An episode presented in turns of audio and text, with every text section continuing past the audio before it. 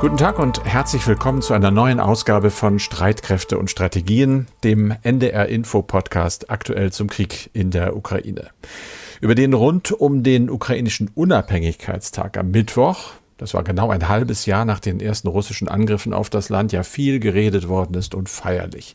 Hier gab es noch eine Solidaritätsadresse, da noch eine Hilfszusage plus die Ankündigung weiterer Waffenlieferungen. Auch aus Deutschland, allerdings in unserem Fall nicht sofort, sondern im kommenden Jahr ein bisschen was, vielleicht auch schon in diesem. Berlin eben. Dafür hat sich der ukrainische Außenminister in den Tagesthemen, die am Mittwoch live aus Kiew kamen, trotzdem artig bedankt, allerdings schon verbunden mit dem Wunsch, dass deutsche Waffen doch gerne schneller und kontinuierlicher geliefert werden sollten. Warum? Dazu äußerte sich in der Sendung eine Ukrainerin mit dem Namen Olga. Solange keine Raketen bei euch einschlagen, in euer Haus, ist es besser, das jetzt hier aufzuhalten, dem Keim zu ersticken, obwohl man es ja schon gar nicht mehr als Keim bezeichnen kann. Denn Millionen Menschen haben schon so viel Leid erfahren. Das muss beendet werden. Aber dieses Beenden, das geht eben nicht ohne Opfer. Auch nicht in nicht direkt vom Krieg betroffenen Ländern in Europa. Dazu gehört zum Beispiel das kleine Estland, eine der drei baltischen Republiken und wie die Ukraine auch Teil der untergegangenen Sowjetunion. Estlands Bürger spüren die Nähe des Krieges ja viel mehr als wir. Es gibt eine direkte Grenze zu Russland und es gibt, ich habe nachgeguckt, die höchste Inflation in der Europäischen Union.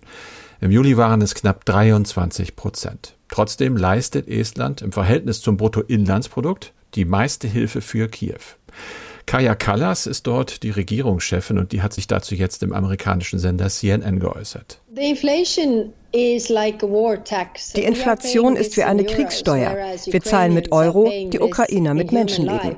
Wir müssen verstehen, dass Russland uns auch einen hybriden Krieg aufzwingt, um unsere Gesellschaften zu destabilisieren, unter anderem durch hohe Energiepreise, die Putin seit dem vergangenen Sommer manipuliert. Sie sind eine der Ursachen für die Inflation.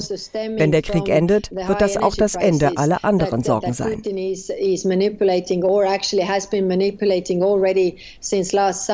So if the war ends, the other worries will end as well. Aber nicht alle Fragen werden vorbei sein oder beantwortet sein. Ganz im Gegenteil, es gibt dann, wenn dieser Krieg einmal enden sollte, viele neue. Eine davon wird sicher die sein nach dem zukünftigen Verhältnis des Westens zu Russland. Darum geht es gleich in einem Schwerpunkt. Wir sprechen weiter über die Lage rund um das ukrainische Atomkraftwerk Saporischia und über eine weitere sehr detaillierte Recherche der Washington Post, und zwar über das Scheitern der russischen Angriffe auf Kiew. Wir sind, wie immer, Andreas Flocken, der sicherheitspolitische Experte bei NDR Info und ich, Carsten Schmiester aus der Aktuellredaktion. Heute ist Freitag, der 26. August. Dieses Gespräch zeichnen wir auf um 16 Uhr. Andreas und schauen zunächst einmal auf die ja doch relativ äh, unbewegliche militärische Lage, sehe ich das richtig? So ist es im Donbass und in der Südukraine hat sich am Frontverlauf praktisch nichts verändert. Es gibt kaum Bewegung, wenngleich vor allem in Donetsk die russische Artillerie immer wieder Ortschaften unter Feuer nimmt und russische Kampfflugzeuge im Einsatz sind. Also die Offensive im Donbass kommt nicht so richtig voran, ist ins Stocken geraten. Das hat ja in dieser Woche auch Verteidigungsminister Shoigu offen eingeräumt. Wir haben am Mittwoch darüber darüber in diesem Podcast gesprochen. Nur die Begründung war ziemlich hanebüchend. Man wolle damit Rücksicht auf die Zivilbevölkerung nehmen, so hat er gesagt. Aber das ist nun wirklich nicht der wahre Grund. Militärexperten des britischen Verteidigungsministeriums gehen davon aus, dass Scheuge und Putin wegen des schleppenden Verlaufs der Offensive mindestens sechs Generäle abgesetzt haben, weil offenbar vorgegebene Zeitpläne nicht eingehalten wurden. In der Südukraine sind die russischen Verbände weiter weiterhin in der Defensive, insbesondere für die vermutlich rund 12.000 Soldaten in der Stadt Cherson und Umgebung auf der Westseite des Dnjepr besteht weiterhin die Gefahr, dass sie abgeschnitten werden, denn die ukrainischen Truppen haben erneut die über 1000 Meter lange Antonivka-Brücke mit Präzisionsraketen beschädigt. Die Brücke ist aber für die Versorgung von entscheidender Bedeutung. Die Ukraine will mit diesen Militärschlägen die wiederholten russischen Reparaturversuche zunichte machen. Stichwort Reparaturversuche in Anführungsstrichen. Es hat ja erhebliche Verluste auf beiden Seiten gegeben, aber eben gerade auch auf russischer Seite. Und nun hören wir, dass Präsident Putin ein Dekret verabschiedet hat. Da geht es um die Aufstockung der russischen Streitkräfte. Mir hat das erstmal einen Schreck eingejagt. wenn man ein bisschen mehr liest, das hast du getan, was steckt dahinter? Ja, wir haben in diesem Podcast ja immer wieder über die Personalprobleme in den russischen Streitkräften gesprochen, was vor allem auf die hohen Verluste zurückzuführen ist. Äh, westliche Schätzungen belaufen sich ja auf rund 80.000 tote und verwundete russische Soldaten und ab 1. Januar soll es nun eine Aufstockung des, der russischen Streitkräfte geben. Präsident Putin hat eben, du hast es erwähnt, ein entsprechendes Dekret unterzeichnet.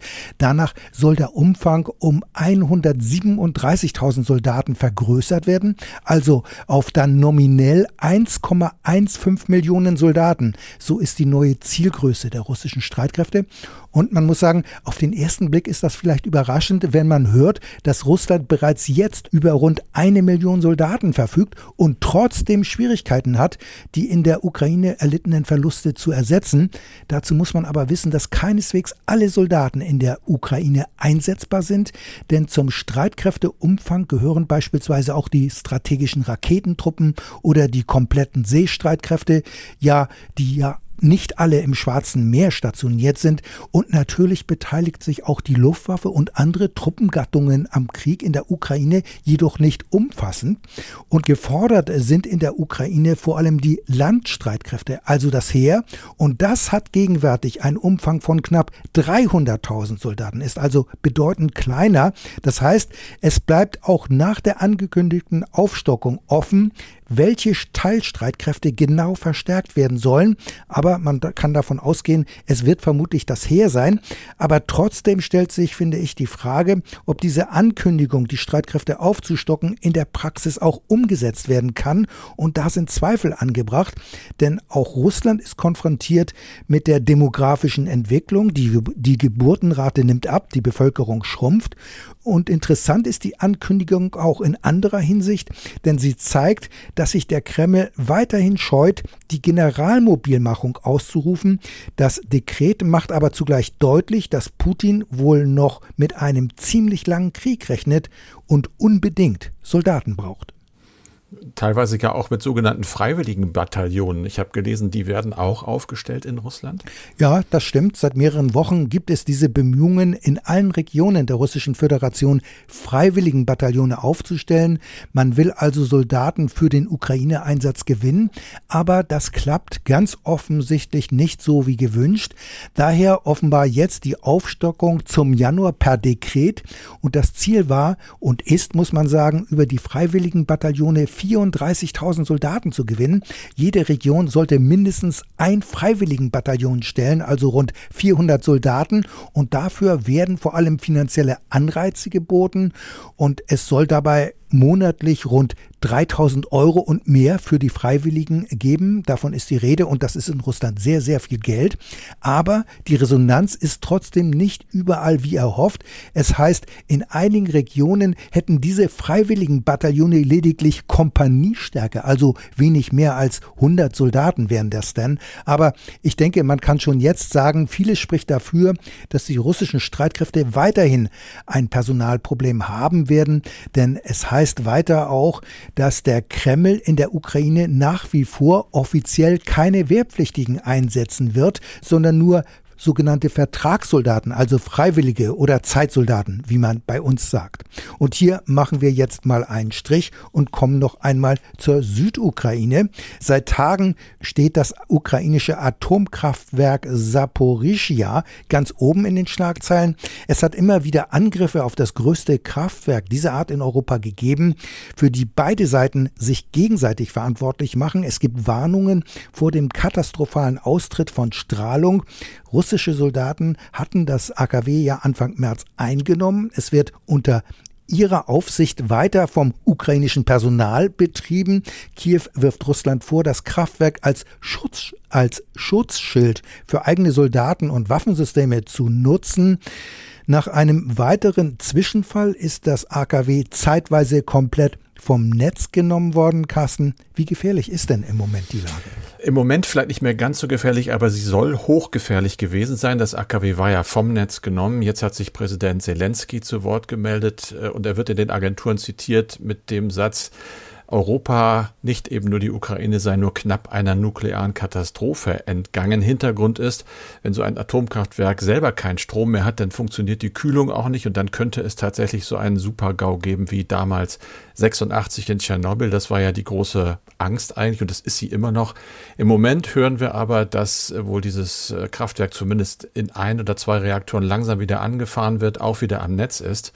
Jetzt geht das übliche Streiten los. Die russische Seite wirft der ukrainischen vor, schuld zu sein. Sie wirft ja auch vor, zum Beispiel noch das letzte verbliebene Leitungskabel gekappt zu haben, obwohl es kurz davor noch hieß, alles sei wieder normal. Also man weiß nicht wirklich, was man da glauben soll.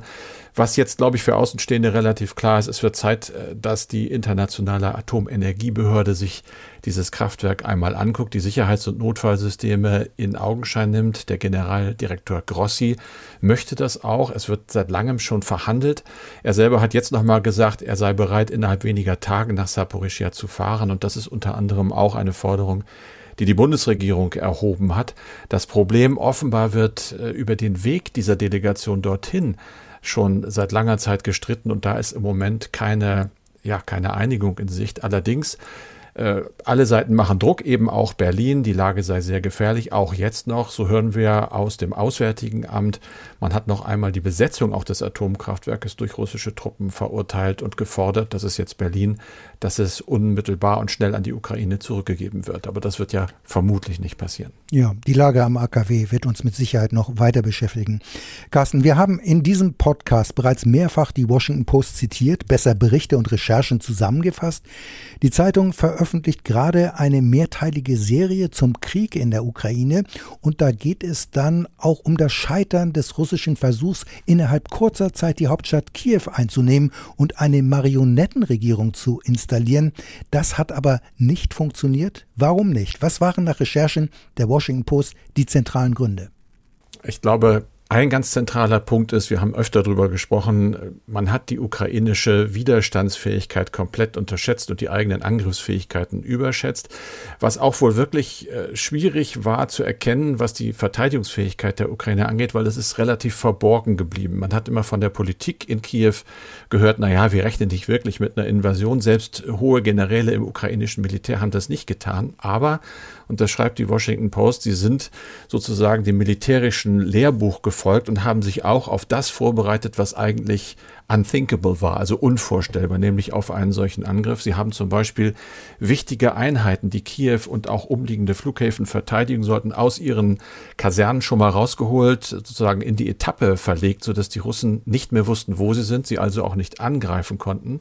Im Gegenzug war es dann der Ukraine möglich, sehr wirkungsvoll, auch äh, obwohl es zunächst ja einmal schlimm aussah in den ersten Stunden, dann doch eben die Russen zu stellen, zum Gefecht zu stellen, sie teilweise auch zurückzudrängen. Wir erinnern uns alle an große Berichte, zum Beispiel über den Flughafen Hostomel. Der war heftig umkämpft, der war vorübergehend, so schreibt die Post, es in russischer Hand, ist dann zurückerobert äh, worden von den Ukrainern, die unter anderem auch, darüber berichtet die Post nicht, aber wir haben es ja gesagt, wahrscheinlich zwei Truppentransporter, also Flugzeuge mit Luftlandeeinheiten, jeweils etwa 100 Mann an Bord abgeschossen haben sollen, die dann äh, das, die Geländekenntnis halt auch ausgenutzt haben. Sie wiss, wussten einfach besser, wohin man auch den Feind äh, locken kann, in Fallen einfach locken kann. Wir erinnern uns an diesen riesigen Konvoi von russischen Panzern, der feststand. Also auf der militärischen Seite haben sich die Ukraine lange nicht wirklich in die Karten gucken lassen, waren aber wesentlich besser eigentlich als vorbereitet. Und politisch wird unter anderem äh, darüber gesprochen, dass auch Präsident Zelensky eine wichtige Rolle spielte. Der hat anfangs sogar gesagt, er würde zurücktreten und Kiew verlassen, wenn das den Krieg beenden würde. Ihm war aber klar, dass das wahrscheinlich nicht der Fall wäre und er hat dann gesagt, dann bleibe ich eben. Er hat äh, das ist, finde ich, ganz bemerkenswert in diesem Artikel, aber auch seinen Eindruck geschildert, dass viele ausländische Gesprächspartner, mit denen er Kontakt hatte, in diesen ersten kritischen Stunden äh, durchaus auch ein Interesse daran gehabt hätten, dass er das Land verlässt. Äh, er unterstellt damit dem Westen, zumindest in Teilen anfangs, die Hoffnung, den Konflikt auf diese Weise schnell wieder beenden zu können. Und es gibt dann noch so einen Aspekt, den ich mir gemerkt habe. Äh, die Amerikaner haben zum Beispiel auch nicht darauf gesetzt, dass die Ukrainer sich so lange und so wirksam zur Wehr setzen können, haben anfangs nur leichte Waffen, Stinger, Flugzeugabwehrwaffen geschickt oder diese Javelin. Äh, Panzerabwehrwaffen, aber nichts Schweres, keine Artillerie. Das hat die Ukraine wochenlang in den Nachteil eigentlich gebracht. Sie mussten umso härter kämpfen, bis dann endlich mal sich die Erkenntnis durchsetzte, die können sich wirklich sehr gut wehren. Und dann liefen auch die schweren Waffenlieferungen an und dann gab es eben die Wende am Ende. Das haben wir oft berichtet, hat sich die russische Seite ja zurückgezogen, zumindest aus der Umgebung von Kiew. So viel also zum gescheiterten russischen Angriff auf Kiew. Noch ist kein Ende des Ukraine-Krieges in Sicht und dennoch wird auch dieser Krieg irgendwann enden. Nur wie soll der Westen dann mit Russland umgehen? Einfach so weitermachen, als sei nichts gewesen und schnell wieder auf gute Geschäfte hoffen, so wie es Deutschland nach der Annexion der Krim getan hat? Also das ist jetzt anscheinend keine Alternative mehr. Wo ist Russlands Platz nach diesem Krieg? Wie soll der Westen künftig mit dem Kreml umgehen? Darüber hört man zurzeit kaum etwas und deshalb ist unsere Kollegin Julia Weigelt diesen Fragen einmal nachgegangen, Carsten. Ja, sie hat viel recherchiert, unter anderem mit Liana Fix gesprochen. Die Frau ist Russland-Expertin bei der Körber Stiftung und sie sagt, Russland wird auch nach dem Krieg Außenseiter bleiben in Bezug auf die westliche Welt. Das heißt, eine Zusammenarbeit dürfte für lange Zeit weitgehend ausgeschlossen sein und deswegen bemüht sich Russland ja auch zunehmend um andere Nationen, die bereit sind, mit dem Kreml zu kooperieren, sozusagen als Alternative nach einem Ausschluss aus der europäischen Ordnung. Dazu gehören unter anderem Länder aus Afrika, Staaten im Nahen und Mittleren Osten und natürlich China. Für manche ist das ja eine durchaus ja bedrohliche Entwicklung. Gerade durch die westliche Sanktionspolitik wird der Kreml ja jetzt in die Arme Pekings gedrängt. Dabei war doch von manchem zu hören, dass genau das verhindert werden sollte, denn China sei letztlich die künftige Hauptherausforderung, insbesondere für die USA, aber auch für den Westen insgesamt. Ja, das ist eine Entwicklung, die sich wirklich abzeichnet. Klar ist aber eben auch, ein solches Bündnis zwischen Moskau und Peking lässt sich letztlich nicht durch den Westen verhindern. Zu diesem Schluss kommt jedenfalls eine Analyse des US-amerikanischen Thinktanks Center for Strategic and International Studies, die sich Julia mal ganz genau angeschaut hat. Moskau und Peking teilen die Ansicht, dass die USA ihre wichtigste Sicherheitsherausforderung sind und ganz gemeinsam versuchen sie nun die Macht und den Einfluss der USA zu untergraben. Das steht in dieser Studie. Die Zusammenarbeit zwischen den beiden Staaten habe sich bereits vor dem Ukraine-Krieg intensiviert.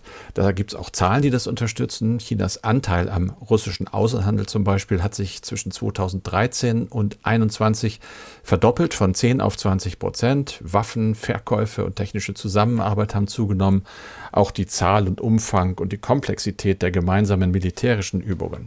Allerdings es gibt Unterschiede trotz dieser Zusammenarbeit. So ist die russische Außenpolitik nach Ansicht der Studie deutlich risikofreudiger als die Politik, die Peking betreibt und steht im krassen Gegensatz zur Stabilität und Langfristigkeit, die China ja immer haben will und bevorzugt. Allerdings hat Peking inzwischen ganz offen für Moskau Partei ergriffen. Präsident Xi hat Putin ja immer wieder persönlich und öffentlich unterstützt. Ein Zusammenbruch von Putins Regime würde für Peking wohl auch als direkte Bedrohung der ja, Herrschaft, äh, der jetzigen Herrschaft oder herrschenden Klasse sozusagen bedeuten. Das glauben jedenfalls die China-Experten dieser Studie. Ähm, der Westen setzt ja seit dem Ukraine-Krieg massiv auf militärische Abschreckung. Die Verteidigungsausgaben werden drastisch erhöht, Stichwort 2-Prozent-Ziel, möglichst sogar noch mehr. Außerdem werden immer mehr westliche Waffen an die Ukraine geliefert und Pentagon-Chef Austin hatte ja angekündigt, es gehe darum, das russische Militärpotenzial zu schwächen man kann den Eindruck haben, Russland soll, ich sag mal, totgerüstet werden. Solche Vorstellungen gab es ja auch im Kalten Krieg gegenüber der Sowjetunion. Das stimmt. Liana Fix, also die Frau von der Körperstiftung, beurteilt die Waffenlieferungen dennoch als zweckmäßig, nicht nur für die Ukraine, sondern auch für unsere eigene Sicherheit. Wenn Russland einen Großteil seines Waffenarsenals in der Ukraine verbraucht habe, dann verringere sich eben auch die militärische Gefährdung für die EU und die NATO. Die Sicherheitsexpertin macht aber auch darauf aufmerksam, dass das russische Militär mit Rubel finanziert wird. Und davon gibt es in Russland ja noch genug. Ob Russland letztlich durch die westlichen Waffenlieferungen auf Dauer militärisch geschwächt werden kann, das lässt sich im Moment natürlich nicht mit Gewissheit sagen. Ähnliches gilt wohl auch für die verhängten Sanktionen. Da gehen die Meinungen ja inzwischen auch sehr auseinander. Klar ist jedenfalls, die Folgen bekommen wohl demnächst beim Gas auch wir in Deutschland zu spüren. Das sieht ganz danach aus. Und dass Sanktionen nicht kurzfristig wirken können, das ist ja eigentlich bekannt. Doch die Erwartung ist eben, dass sie langfristig Putin zum Einlenken bewegen können. Möglicherweise braucht es dafür aber doch einen sehr, sehr langen Atem. Denn der Kreml-Kritiker und, und, russische Politikwissenschaftler Fjodor Kraschenинnikov geht davon aus, dass die westliche Welt sich auf eine langanhaltende ideologische, ökonomische, auch militärische Konfrontation mit Putins Regime gefasst machen muss. Von einem schnellen Ende des Systems geht er nicht aus, da es dieses System ja schon seit mehr als 20 Jahren gibt. Und Außerdem würde es nach dem Ukraine-Krieg mit russischen Veteranen ja auch eine neue Personengruppe geben, die Putin gegenüber bedingungslos loyal sein würden. Das nimmt er jedenfalls so an. Wenn Putin jetzt stürze, müssten die sich ja auch mit Strafen äh, auseinandersetzen für von ihnen begangene Kriegsverbrechen, sagt er. Der Rat des Experten ist, der West müsse auf die russische Zivilgesellschaft einwirken und die Opposition stärken. Ja, aber dieser Rat ist auch nicht so neu. Allerdings ist es ziemlich schwierig, die Opposition zu stärken, denn sie existiert ja praktisch nicht und die hm. wenigen Oppositionellen riskieren ziemlich viel. Ja, das ist tatsächlich eine schwere Aufgabe. Putin hat ja trotz des Krieges weiterhin offenbar, nach allem, was wir wissen, einen breiten Rückhalt in der russischen Gesellschaft. Das wird sicherlich alles lange dauern. Die zeitliche Einschätzung teilt übrigens auch Liana Fix von der Körperstiftung. Und in dieser Zeit, die vergeht, müsse der Westen ja irgendwas machen. Sie nennt das strategisches Warten. Also warten auf Veränderungen in Russland von innen heraus. Und außerdem gehe es in der Zeit um Eskalationsmanagement und um Abschränkung natürlich parallel. Das sei für die deutsche Außenpolitik, die immer auch auf den Dialog setzt, natürlich schwer auszuhalten. Naja, ob strategisches Warten eine realistische Strategie ist, ähm, da wird es sicher berechtigte Zweifel geben. Außenpolitik muss ja gestalten und sie darf doch nicht die Arme in den Schoß legen und abwarten, was passiert. Das sieht Frau Fix etwas differenzierter. Sie nennt es eher Akzeptanz der Tatsachen. Die Machtlosigkeit bezieht sich auf die inneren Veränderungen in Russland. Und das ist ja tatsächlich immer so, dass man wirklich begrenzte Möglichkeiten hat, auf innenpolitische Lagen in einem Land Einfluss zu nehmen. Wo man aber nicht machtlos ist, ist die eigene Lage und die Lage der eigenen Nachbarschaft zu stärken. Und das ist, glaube ich, das, was entscheidend sein wird. Wir haben die Macht, uns eine sichere Umgebung zu schaffen für uns und unsere Nachbarn. Und wir haben die Macht, einem Staat, dessen Existenz ausgelöscht werden soll, dabei zu helfen, nicht nur zu überleben, sondern sich zu erwehren und diesen Angriff zurückzuschlagen. Und das ist eigentlich schon eine Haltung, die einem Akteur wie Russland schon sehr viel entgegenhalten kann. Ja, äh, keine Frage. Europa bzw. der Westen äh, treten Moskau entschieden entgegen. Man setzt auf militärische Abschreckung und Aufrüstung. Aber das ist auf Dauer allein natürlich zu wenig. Ohne Diplomatie wird es vermutlich nicht gehen. Und das gesamte Interview mit Liana Fix können Sie, könnt ihr nachhören auf unserer Homepage unter ndr.de-streitkräfte. Zum Schluss noch eine Mail, nämlich die von Martin Klump aus Stuttgart. Er schreibt, mit großem Interesse habe ich in Ihrer Sendung vom Montag die rechtlichen Bestimmungen zur Wehrpflicht verfolgt, weil das in meinem Freundeskreis kürzlich Thema war. Meine damit verbundene Frage ist, ist eine Wehrpflicht ausschließlich für Männer denn heutzutage eigentlich noch verfassungskonform? Dort steht schließlich in Artikel 3 Absatz 2, Männer und Frauen sind gleichberechtigt. Der Staat fördert die tatsächliche Durchsetzung der Gleichberechtigung von Frauen und Männern und wirkt auf die Beseitigung bestehender Nachteile hin. Zitat Ende. Martin Klump wundert es nun, dass ein Thema, das noch zu seiner Schulzeit 2003 im Ethikunterricht als problematisch erkannt wurde, heute unverändert fortbesteht. Er fragt, liegt es daran, dass bisher durch fehlende Bedrohung und die Aussetzung der Wehrpflicht kein Bedarf für eine zeitgerechte Regelung bestand, oder soll das tatsächlich so weitergeführt werden? Also äh, ob die Wehrpflicht allein für Männer noch zeitgemäß ist, daran gibt es, äh, finde ich, berechtigte Zweifel. Zwar ist die Wehrpflicht gegenwärtig ausgesetzt, aber sie ist weiterhin verfassungskonform, denn sie steht ja so im Grundgesetz. In Artikel 12a unserer Verfassung heißt es nämlich, Männer können vom vollendeten 18. Lebensjahr an zum Dienst in den Streitkräften im Bundesgrenzschutz oder in einem Zivilschutzverband verpflichtet werden. Wenn die Wehrpflicht also wieder in Kraft gesetzt würde, dann gilt sie erstmal allein für Männer. Wenn sie auch für Frauen gelten soll, dann müsste zunächst also das Grundgesetz geändert werden und dafür wäre dann eine Zweidrittelmehrheit notwendig. Dass diese Frage in den vergangenen Jahren keine große Rolle gespielt hat, verweigert. Ja, das liegt sicher daran, dass die Wehrpflicht seit mehr als zehn Jahren keine Relevanz mehr hat in Deutschland. Allerdings wird ja inzwischen verstärkt auch über eine allgemeine Dienstpflicht debattiert und die soll ja dann, so sehen es ja die Befürworter, für Männer und Frauen gelten. Aber sollte im Zuge des Ukraine-Krieges auch das Inkrafttreten der Wehrpflicht auf die Tagesordnung kommen, dann wird mit Sicherheit darüber diskutiert werden, ob sie jetzt auch für Frauen gelten soll. Unsere E-Mail-Adresse streitkräfte.ndr.de, Streitkräfte mit AE. Und das war's für diesen Podcast mit Andreas Flocken und Carsten Schmiester. Wir hören uns dann wieder mit einer neuen Ausgabe am Montag ab 17.30 Uhr und bis dahin empfehlen wir den ARD-Podcast Energiekrise und jetzt. In der neuen Folge geht es um die Frage, was kommt nach dem Tankrabatt? Die Hosts vergleichen die Benzinpreise, geben Prognosen ab und gemeinsam mit einem Experten des ADAC erklären sie außerdem, wie man beim Tanken am besten spart. Wie gravierend ist die Energiekrise und was können wir dagegen tun? Wir gehen als Fachjournalisten den aktuellen Energiethemen auf den Grund.